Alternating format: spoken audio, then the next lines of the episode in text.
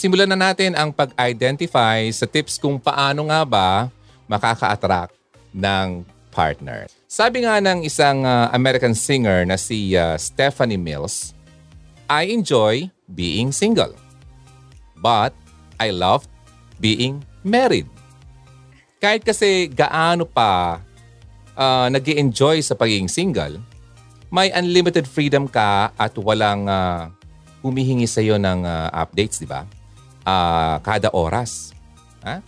Darating din sa point na kahit na ganun ang feeling mo na wala sa yung, yung freedom, meron ka, pero darating din sa point na papangarapin mo yung uh, pakiramdam na may asawa.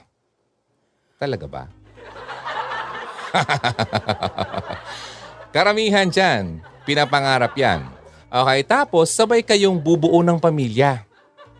Hindi ba ang gandang isipin? Kaya nga marami ang nagtatanong kung paano sila makakahanap ng potential partner sa buhay.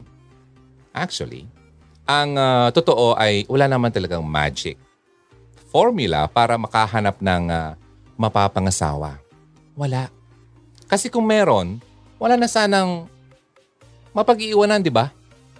Hmm? Ang uh, unang bagay na dapat sa to-do list mo ay ilapit kay Lord ang iyong nararamdaman. Okay? Be honest about how you feel. Hmm, may shower pa yan. be honest about how you feel. Pero, be careful. Baka sa pag-over romanticize mo ng relationship mo kay Lord at uh, pag-spiritualize sa buhay, pag-ibig, ay mawawala na ang wisdom. Okay? Yung wisdom. So paano nga ba makakahanap ng partner kung wala namang magic formula? Walang step-by-step na procedure. Pero here are three things you can do para tumaas ang chances mo of getting married. Na-share mo na ba? Ayon kay Pastor Ronald Molmisa, sa kanyang libro na Love Struck Singles Edition, one of his major recommendations ay be intentional in meeting other singles. Have an active social life. May iba kasi na masyadong tinitake into another level ang paghihintay sa inilaan ni Lord para sa kanila. Na hindi raw kailangan maghanap at kusa na sa, well, kusa na lang itong darating.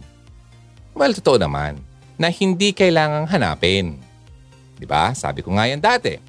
For the ladies, dahil kayo dapat ang pinupursue, not the other way around. Pero, kung hindi ka lumalabas ng bahay, hindi ka nakikihalubilo sa iba, kahit sa Zoom meetings ay awkward ka pa rin, paano mahahanap or paano ka mahahanap ng inalaan ni Lord, ni God, for you? Singles should not only know where the opposite sex are, but also when they are there. Kaya nga, karamihan sa singles, graveyard shift ang work. Ako yata yun. Ah. Galing ako sa graveyard shift.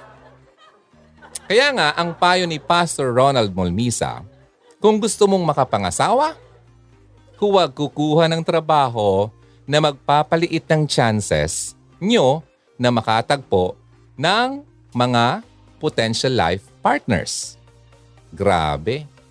Daming sel- ano, selections ah potential life partners. collect, collect din select ba? Naku, wag naman na. Kailangan mag-effort. Ah, Karen. Uh, naman na makipag-socialize sa kapwa mong singles. Dapat intentional, sabi nga. Di ba? Okay. You must make time to meet people para lumawak ang iyong horizon at tumaas ang number ng options na meron ka. Sa setup natin ngayon na hindi allowed ang large gatherings, nandyan ang Google Meet and Zoom meetings. Isis ang opportunity na meron pa or na meron para magkaroon pa rin ng interaction sa iba. Masyado ka na kasi nagtatago.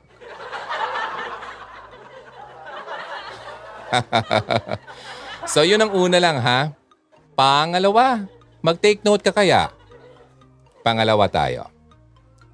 Take care of your appearance and character. Although nagtatagal ang uh, isang relationship dahil sa personality ng partner, hindi mo maitatanggi na lahat ng relasyon ay nagsisimula sa attraction. Siyempre, dahil yun naman talaga ang una mong makikita. Di ba? Ang physical characteristics.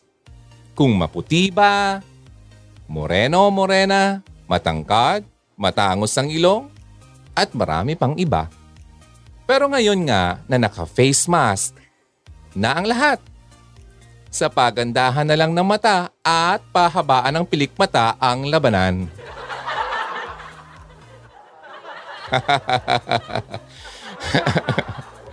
o di ba? Pagandahan ng mata. Going back. Sa attraction talaga nagsisimula ang lahat. Okay? Sabi ko nga sa previous episode, visually oriented ang mga lalaki. Kaya syempre, yung nakakakuha ng mga mata nila ang una nilang mapapansin. Disclaimer lang ha. Disclaimer hindi sa pag-discriminate ito. Pero it is a statistical fact na inversely proportional ang weight ng babae sa kakayahan niyang maka-attract ng lalaki. Nakuha niyo? Depende sa laki mo. Makinig, ladies marami ang nata-turn off sa mga pasintabi lang ha, lumba-lumba. Kaya ayusin ang diet para maging physically fit. Well, na-mention ko before na tanggapin kung anong meron ka. But kung dati naman ay hindi ka naman lumba-lumba at ngayon na naging ganyan ka dahil sa iyong kapabayaan, ibang usapan na yan.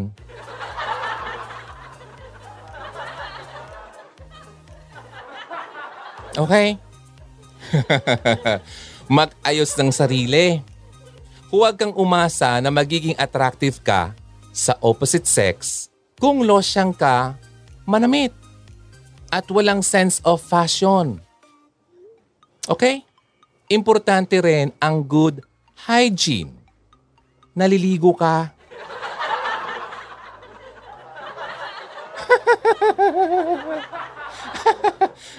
Pawisik-wisik lang talaga ng uh, ano, uh, ng tubig. Ano eh, ligong pato?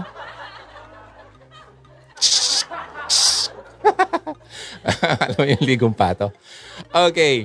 Ha? Importante ang good hygiene, ha? Dapat.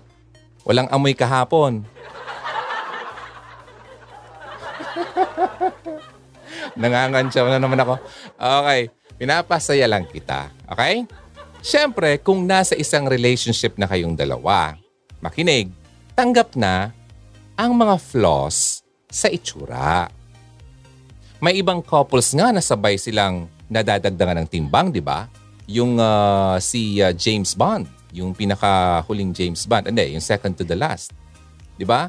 Yung asawa niya, model yon. Pero ngayon, habang tumatanda sila, lalo silang lumalaki. Oh, so ibig sabihin, mga couples siya na talagang matagal nang nagsasama. So, dahil nga nadadagdagan yung timbang sa mga food trip nila. Halimbawa, pero syempre nasa relationship na kasi ito, nasa loob na ng relationship. Eh dahil wala ka pang partner, let's face the fact na being physically attractive really matters. Pero of course, while attraction starts a relationship, character pa rin ang magmi-maintain dito. Kaya higit pa man sa pagpapaganda ng itsura, mas pagtutuunan ng pansin ang inner beauty, ang kalooban at ugali. Pangalawa lang yung ha. Pangatlo, ang last tip ni Pastor Molmisa ay be realistic about your expectations for your future partner. May iba naman kasi, hmm, nalagpas na sa universe ang standards. Sa Andromeda na, wala na sa Milky Way. Labas na ng galaxy natin. Ay pambihira. So, yung tipong dapat ay pagising niya, wala siyang muta, di ba? O kaya fresh yung breath pag umaga. Parang imposible naman yata yun. Well, gumamit ka nung ginagamit ko, pwede. Oo. Pagising mo, hindi naman fresh, pero hindi naman mabaho. O, di ba? ano kaya yun? Baka naman, uh, sponsor dyan. Uh, sabihin ko sa inyo, over the top naman ng mga hinahanap kasi yan. Okay? O kaya, hindi dapat uh, tinitigyawat. O hindi naman kaya dapat summa cum laude at graduate sa UP. Ang tindi. Di ba? Huwag masyadong mataas ang standards. Kasi baka maghintay ka na lang sa wala. Sakto lang dapat. Hindi sobrang taas, hindi naman sobrang baba. Unreasonable expectations will decrease your chances of finding a spouse. Tigilan na ang uh, kaka-imagine ng mga mala fairy tale na love story. Nasa totoong mundo tayo. Hindi ka damsel in distress para maghanap ng isang knight in shining armor. Dahil una pa lang, wala na talagang ganon. Okay? Kung ikaw nga hindi perfect, why would you demand na dapat perfect ang magiging kapareha mo? Pero of course, hindi rin naman dapat sobrang baba ng standard para lang masabi na may karelasyon ka. Yung tipong kahit red flags are waving at you na. Diba yung mga red flags na pinag-uusapan natin? Panoorin mo yung uh, episode ko na red flags sa relasyon. Nako, ang dami nanood nun. Okay? Yung mga red flags kasi, ano ba yung red flags? Yung mga pwede mong, ay, delikado to. Hmm, yung mga nagsisilabasan ng ugali, ginagawa, red flag yan. Okay? Panoorin mo yon. So, kumbaga, hindi naman dapat sobrang baba na ng standard para lang masabi na meron kang jowa. Okay? Yan. Kumbaga, dinidedma mo yung mga bagay na sinasabi ko kanina na hindi maganda para lang magkaroon ka ng loved one. Lahat ng standards mo, kinakalimutan mo na. Para lang masabing in a relationship ka. Kung ganyan lang naman, alam mo, mas mabuti pang maging single ka na lang. Dahil, kawawa ka naman. Diba? Pinipilit mo ang hindi pwede. Ayan. Kaya nga may standards na kailangan iset dahil kailangan din naman nila yung abutin, yung standard mo dito. Diba? Huwag mong ibaba para naman may inaabot. Diba? Hindi yung masyadong mababa na naapakan ka na. Di ba? Kailangan nilang abutin yung standards para makuha ka. Makuha yung matamis mong oo. O, di ba? Take note ha. Take note. Desperation often results in impatience. Impatience leads to wrong decisions. Desperado ka na, kaya nagiging impatient ka na. Dahil sa impatient ka na, Well, nagkakamali ka tuloy at nadadapa. Hmm, nakuha. So yan ang three major recommendations na pwede mong gawin para makaalis ka sa linya ng mga jingle. Jingle tuloy. Single. Eh, masyado na kasing nakikita yung mga picture ni Jose Marichan. Eh, jingle, jingle na na. Pumapasok sa isip ko. Single. Okay? Major recommendations lang yon. So, be intentional in meeting other singles. Take care of your appearance and character. And be realistic about your expectations for your future partner. Okay? Ngayon naman, maraming salamat sa kaka-join lang. Ang pinag-uusapan natin, part 2, kung paano magkaroon ng love life. Okay? Yung part 1, last week yon panoorin mo na lang mamaya after nito. So ngayon naman, let's say may nakitaan ka ng potensyal na maging partner. Yung napapasabi ka na, oh, parang pwede ah. Tapos, pasok naman siya sa standards mo. Kailan mo ba malalaman kung talagang siya ang para sa'yo? Well, hindi mo naman talaga masasabing siya na talaga. Okay? Unless nagpalitan na kayo ng I do sa harap ng Diyos at mga witnesses nyo sa iyong kasalan. Hanggat wala pang kasalang nangyayari, hindi mo rin talaga masasabi Kagaya na lang ng uh, nakita ko sa Facebook. Hay, ready na ang lahat para sa wedding. Ang naghanda ng lahat, alam mo kung sino? Yung babae. Mula wedding gown hanggang sa reception, ready-ready na. Naghihintay na lang talaga sa araw ng kasal. Pero guess what? One day, Isang araw, bago ang kasal, nag-confess ang partner nitong si girl na hindi na siya tutuloy sa kasal.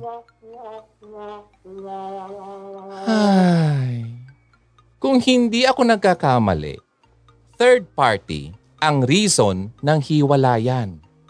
Biruin mo yun, parang wala nang mangyayaring mali. Kasi isang tulog na lang, Jollibee na naman. Ay, mali. Mali yung script ko. Hindi, joke lang kita. Imagine, no? Parang wala nang mangyayaring mali kasi handa na lahat. Di ba?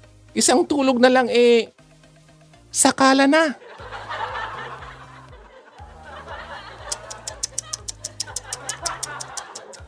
Pero things happen talaga.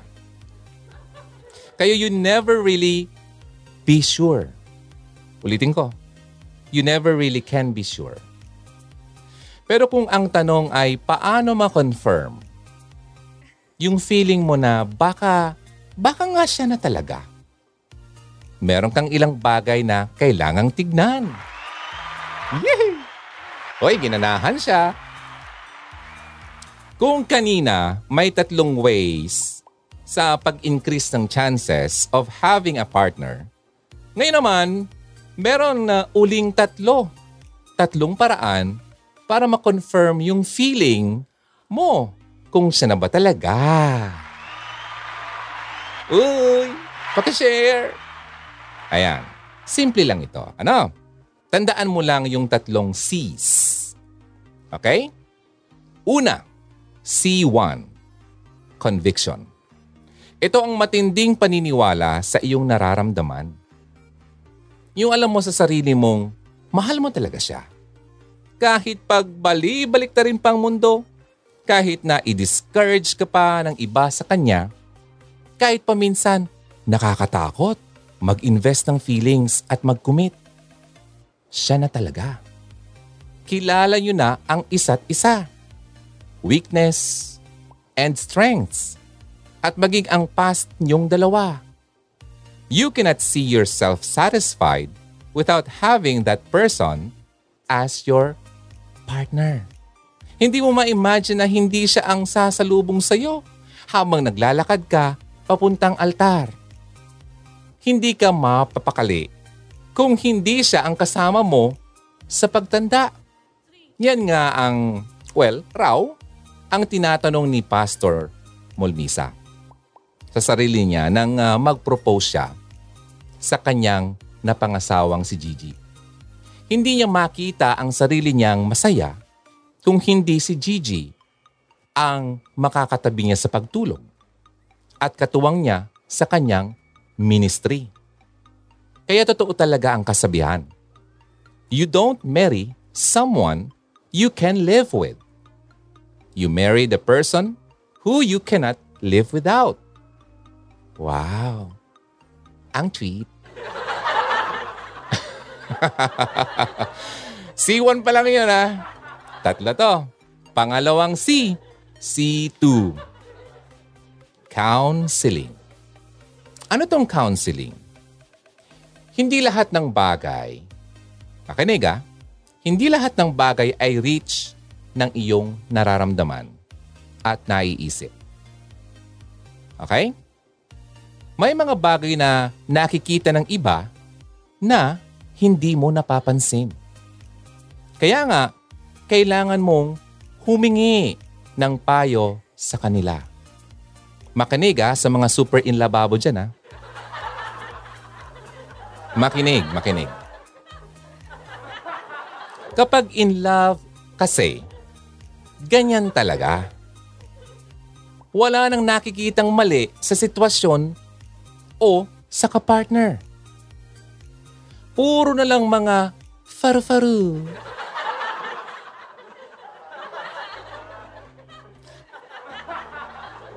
Mga payo ng tao sa paligid mo ang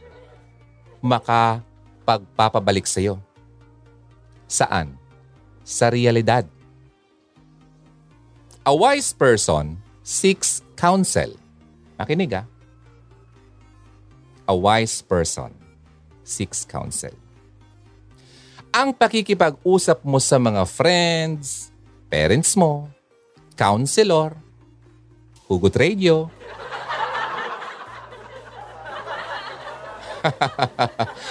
o pastor will give you a bigger picture kung ano na bang nangyayari sa love life mo. Humingi ng tips sa trusted circle mo. Higit at una sa lahat, seek God's wisdom. Mm. At saan yan mahahanap? Sige nga, isip. Saan mahanap ang wisdom? Well, syempre, through praying and sa pagbasa ng salita niya, ang Bible. Also remember, ha, na maging open-minded sa mga marireceive mong feedback. Ha? Na galing sa iba. Huwag kang ma-offend. Kung sasabihin naman nila na may nakikita silang hindi maganda sa napupusuan mo. Dahil baka yun naman talaga ang totoo. At nagbubulag-bulagan or nabubulag ka na talaga masyado ng pagmamahal mo. Ha? Habang humihingi ng payo, makinig ha. Be teachable. Napag-usapan natin yan last time about being ano, teachable. Sana naman, hindi mo to ipagwalang bahala. At ang third na C C3. Circumstances. May mga nangyayari sa buhay natin na hindi natin kailanman pinaplano pero nangyayari. Yung tipong kahit maging kontrabida pa ang iba sa love story nyo, staying strong na rin kayong dalawa. Or pa rin kayong dalawa. May iba rin na nagkakahiwalay pero sila pa rin nagkakatuluyan sa huli. Hmm, pero may iba naman na nagkatuluyan pero hindi pala sila ang para sa isa't isa. Ay, yun ang masakit. Ang problema kasi dyan, nagkakahiwalay. Kaya sila nagkakaroon ng problema. Kaya nga sinasabi rin ng ibang tao, sabi nila, ito ay journey. Journey lang. What a journey it has been.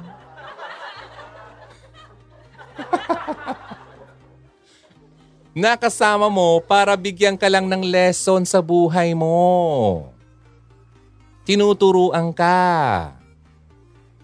Pero hindi sila yung taong destination mo. They are the journey, but not the destination. Ha? Kagaya ng story ni Hart Evangelista. Di ba kanina sabi ko ma-mention natin siya. Si Hart Evangelista, sa mga hindi nakakilala, siya po ay artista. Si Hart Evangelista at si Jericho Rosales, sa mga halos kaidadan ko, kilalang kilala to. Si Echo at si Hart. Diba? Kagaya ng ibang teenagers, they also fell in love with each other. Pero mala Romeo and Juliet ang story ng dalawa. Hart confessed in one interview kung bakit sila naghiwalay nang sinabi niyang one great love na si Jericho. Pinaniwala si Hart ng kanyang mga parents na nag-cheat si Jericho. And nung time na mag explain naman si Echo ng sarili niya, hindi sinabi kay Hart ng kanyang nanay na naghihintay pala siya sa kanyang kondo sa baba ng limang oras na. Kinalaunan, nalaman na lang ni Hart na hindi pala talaga totoo na nag-cheat sa kanya si Echo. Pero, it's all in the past now. Dahil happily married na si Hart kay Senator Cheese Escudero. Well, governor siya ngayon sa Sorsogon. Bicol yan.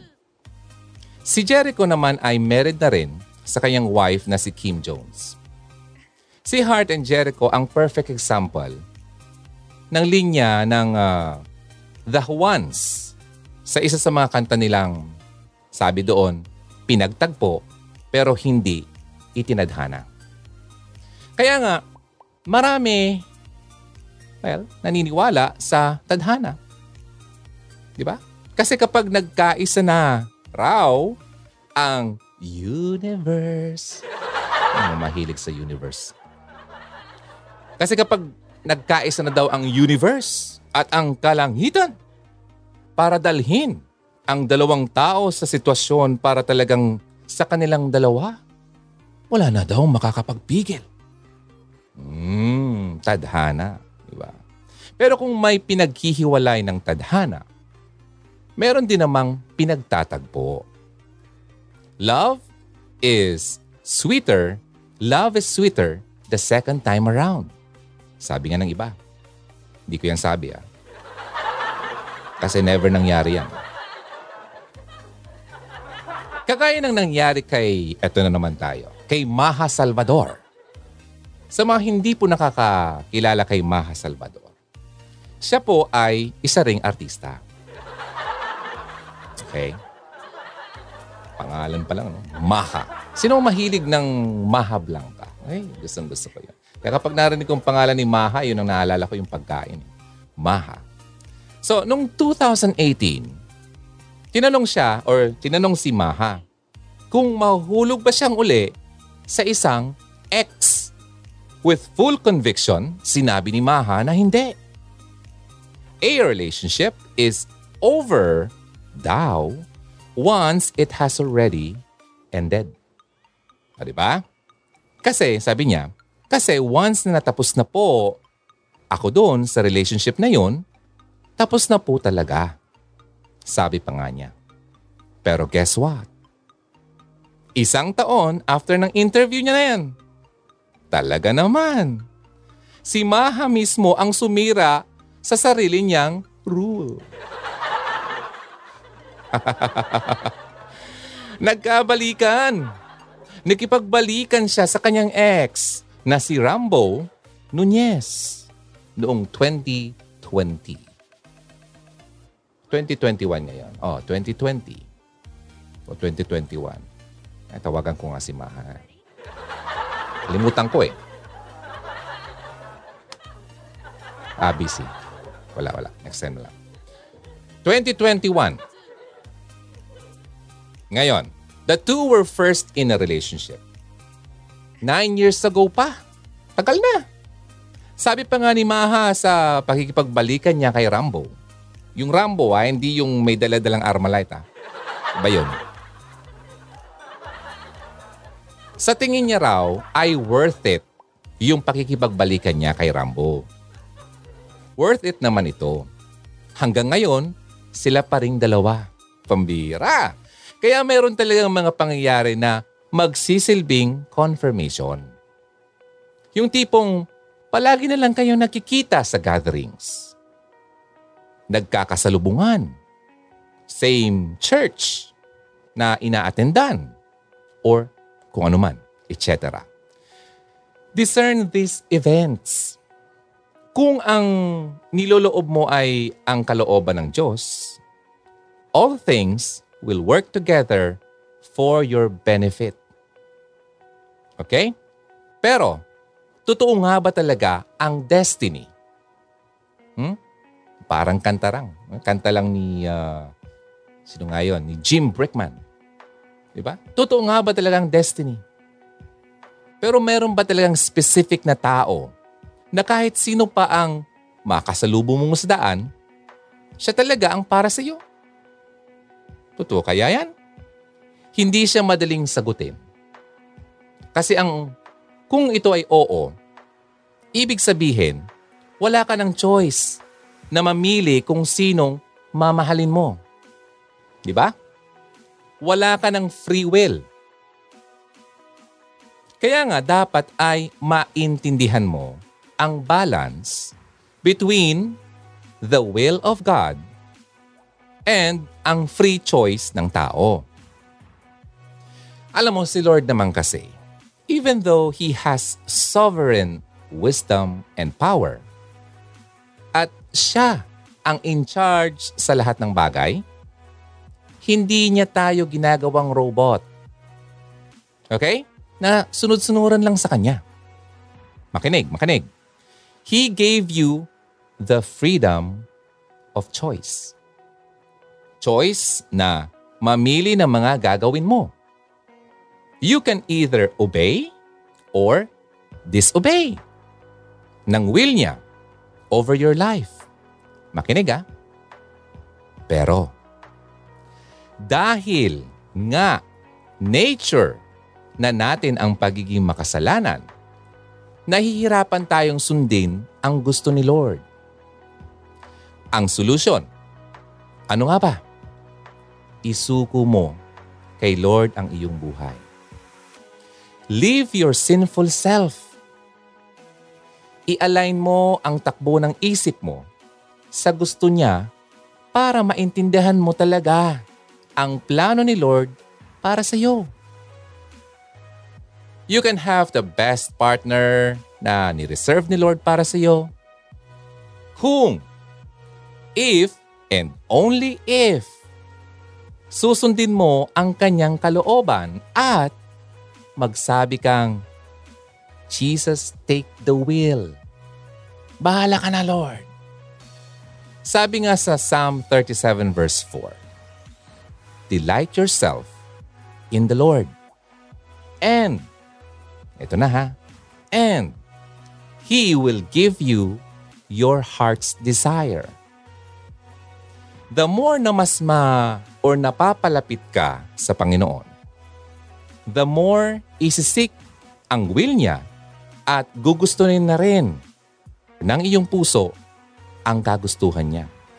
So ulitin ko ha the more na lumalapit tayo sa Kanya ah, at sinisik natin ang Kanyang will, well, nagugustuhan na rin natin ng puso natin ang kagustuhan niya.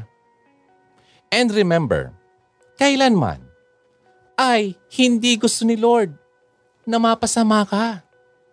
Hindi gusto yan ng ating Panginoon. Pero merong permissive will ang Diyos. He respects your decision.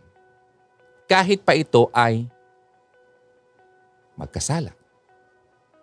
He can permit sin to occur. Pero, pero, siyempre, may negative consequences yan. Kaya maaring hindi mo makuha ang the best, the best, the one na inilaan ni Lord para sa iyo dahil ginusto mo ang gusto mo. Kaya nga sabi ni Paul, everything is permissible but not beneficial. Pwede mong gawin ang kahit na ano. Pero hindi lahat ay makakabuti sa iyo pero wag panghinaan ng loob. Pwedeng nakagawa ka ng kahiyahiyang kasalanan. Dati. Katulad ko. Pwedeng nag-engage ka sa maling relationships in the past. Katulad ko. But remember, ano man ang nagawa mong mali, kayang-kayang i-restore ni Lord ang buhay mo. He can make all things work together for your good. Kung genuinely, sincerely, talagang mamahalin mo ang ating Panginoon.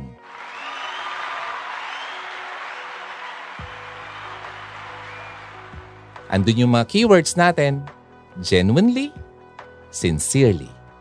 Sana naman may natutunan ka. Hugs, ang pinag-usapan natin ay paano magkaroon ng love life part 2. Kung medyo bitin ka at first time mo makapanood nito, panoorin mo yung part 1 natin last week. Paano magkaroon ng love life part 1. So Hugs, Karians, maraming salamat sa panonood. Ito po ang Hugot Radio kasama mo si Ronaldo. Dito lang sa Care 104.3 The Way FM. Abangan ulit next Sunday, 12 noon hanggang 1 o'clock ng hapon. I'll see you again next time. Bye muna.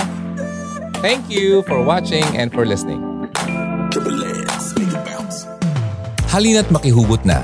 Kontakin kami sa 0946 763 9858 0929 359 4298 0915 931 7184. Kung nais mong magkapag-ugnayan kay DJ Ron, maaari mo siyang bisitahin sa kanyang YouTube channel sa Hugot Radio.